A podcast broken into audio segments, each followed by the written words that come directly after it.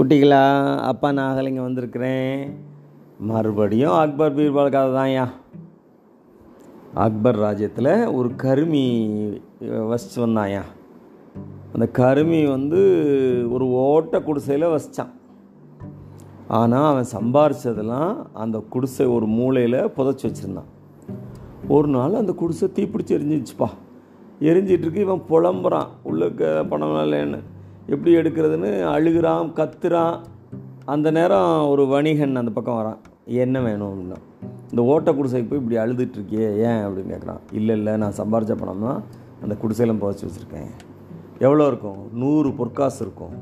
சரி எனக்கு எத்தனை கொடுப்ப? உனக்கு ஒரு பொற்காசு தரேன். நான் உயிரை பணையம் வச்சு உள்ளே போகிறேங்க எனக்கு ஒரு பொற்காசு தரேங்கிறியா? அதெல்லாம் சரி வராது. நான் விரும்பினதை உனக்கு கொடுப்பேன். அப்படி சரின்னு நீ ஒத்துக்கிட்டேன்னா நான் போகிறேன் அப்படின்னு அந்த வணிகன் சொல்கிறான் வேறு வழி இல்லை கருமிக்கும். சரி அப்படின்னு ஒத்துக்கிறான்.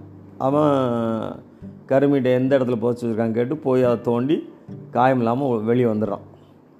வந்துட்டு என்ன சொல்கிறான் நான் விரும்பினதை உனக்கு கொடுக்க நீ ஒத்துக்குவேன்னு சொல்லியிருக்க. நான் அந்த பொற்காசுலாம் நான் வச்சுக்குவேன். அது இருந்த பையை மட்டும் உனக்கு கொடுப்பேன் அப்படின்னு சொல்கிறான் கருமிக்கு என்ன சொல்கிறேன்னே தெரியல. ஏன்னா அப்படி தான் ரெண்டு பேருக்கும் ஒப்பந்தம். ரொம்ப கத்துறான் எரிச்சல் படுறான் அதனால் எல்லோரும் கொண்டு போய் பீர்பால்கிட்ட நிப்பாட்டிடுறாங்க. அப்போ பீர்பால் கேட்குறாரு கருமிட்ட. நீ சொன்னது வாஸ்தவம் தானா? ஆமாம் அவன் விரும்பினதை எனக்கு கொடுக்குறதுக்கு நான் ஒத்துக்கிறேன்னு சொன்னேன். வாஸ்தவம் தான். அப்படின்னு சொல்லிட்டு அழுகுறான். அப்போ பீர்பால் கேட்குறாரு இந்த வணிகன்ட்ட. நீ இந்த பொற்காசுகளை விரும்புகிறியா அப்படின்னு கேட்குறாரு ஆமாம் அப்படின்னா நீ விரும்பினதை அவர் கொடுக்குறதானே சொல்லியிருந்த. கொடுத்துரு அத்தனை பொற்காசுகளையும் அதை கருமிட்ட அப்படிங்கிறான் இப்போ வணிகனுக்கு வேறு வழி தெரியல.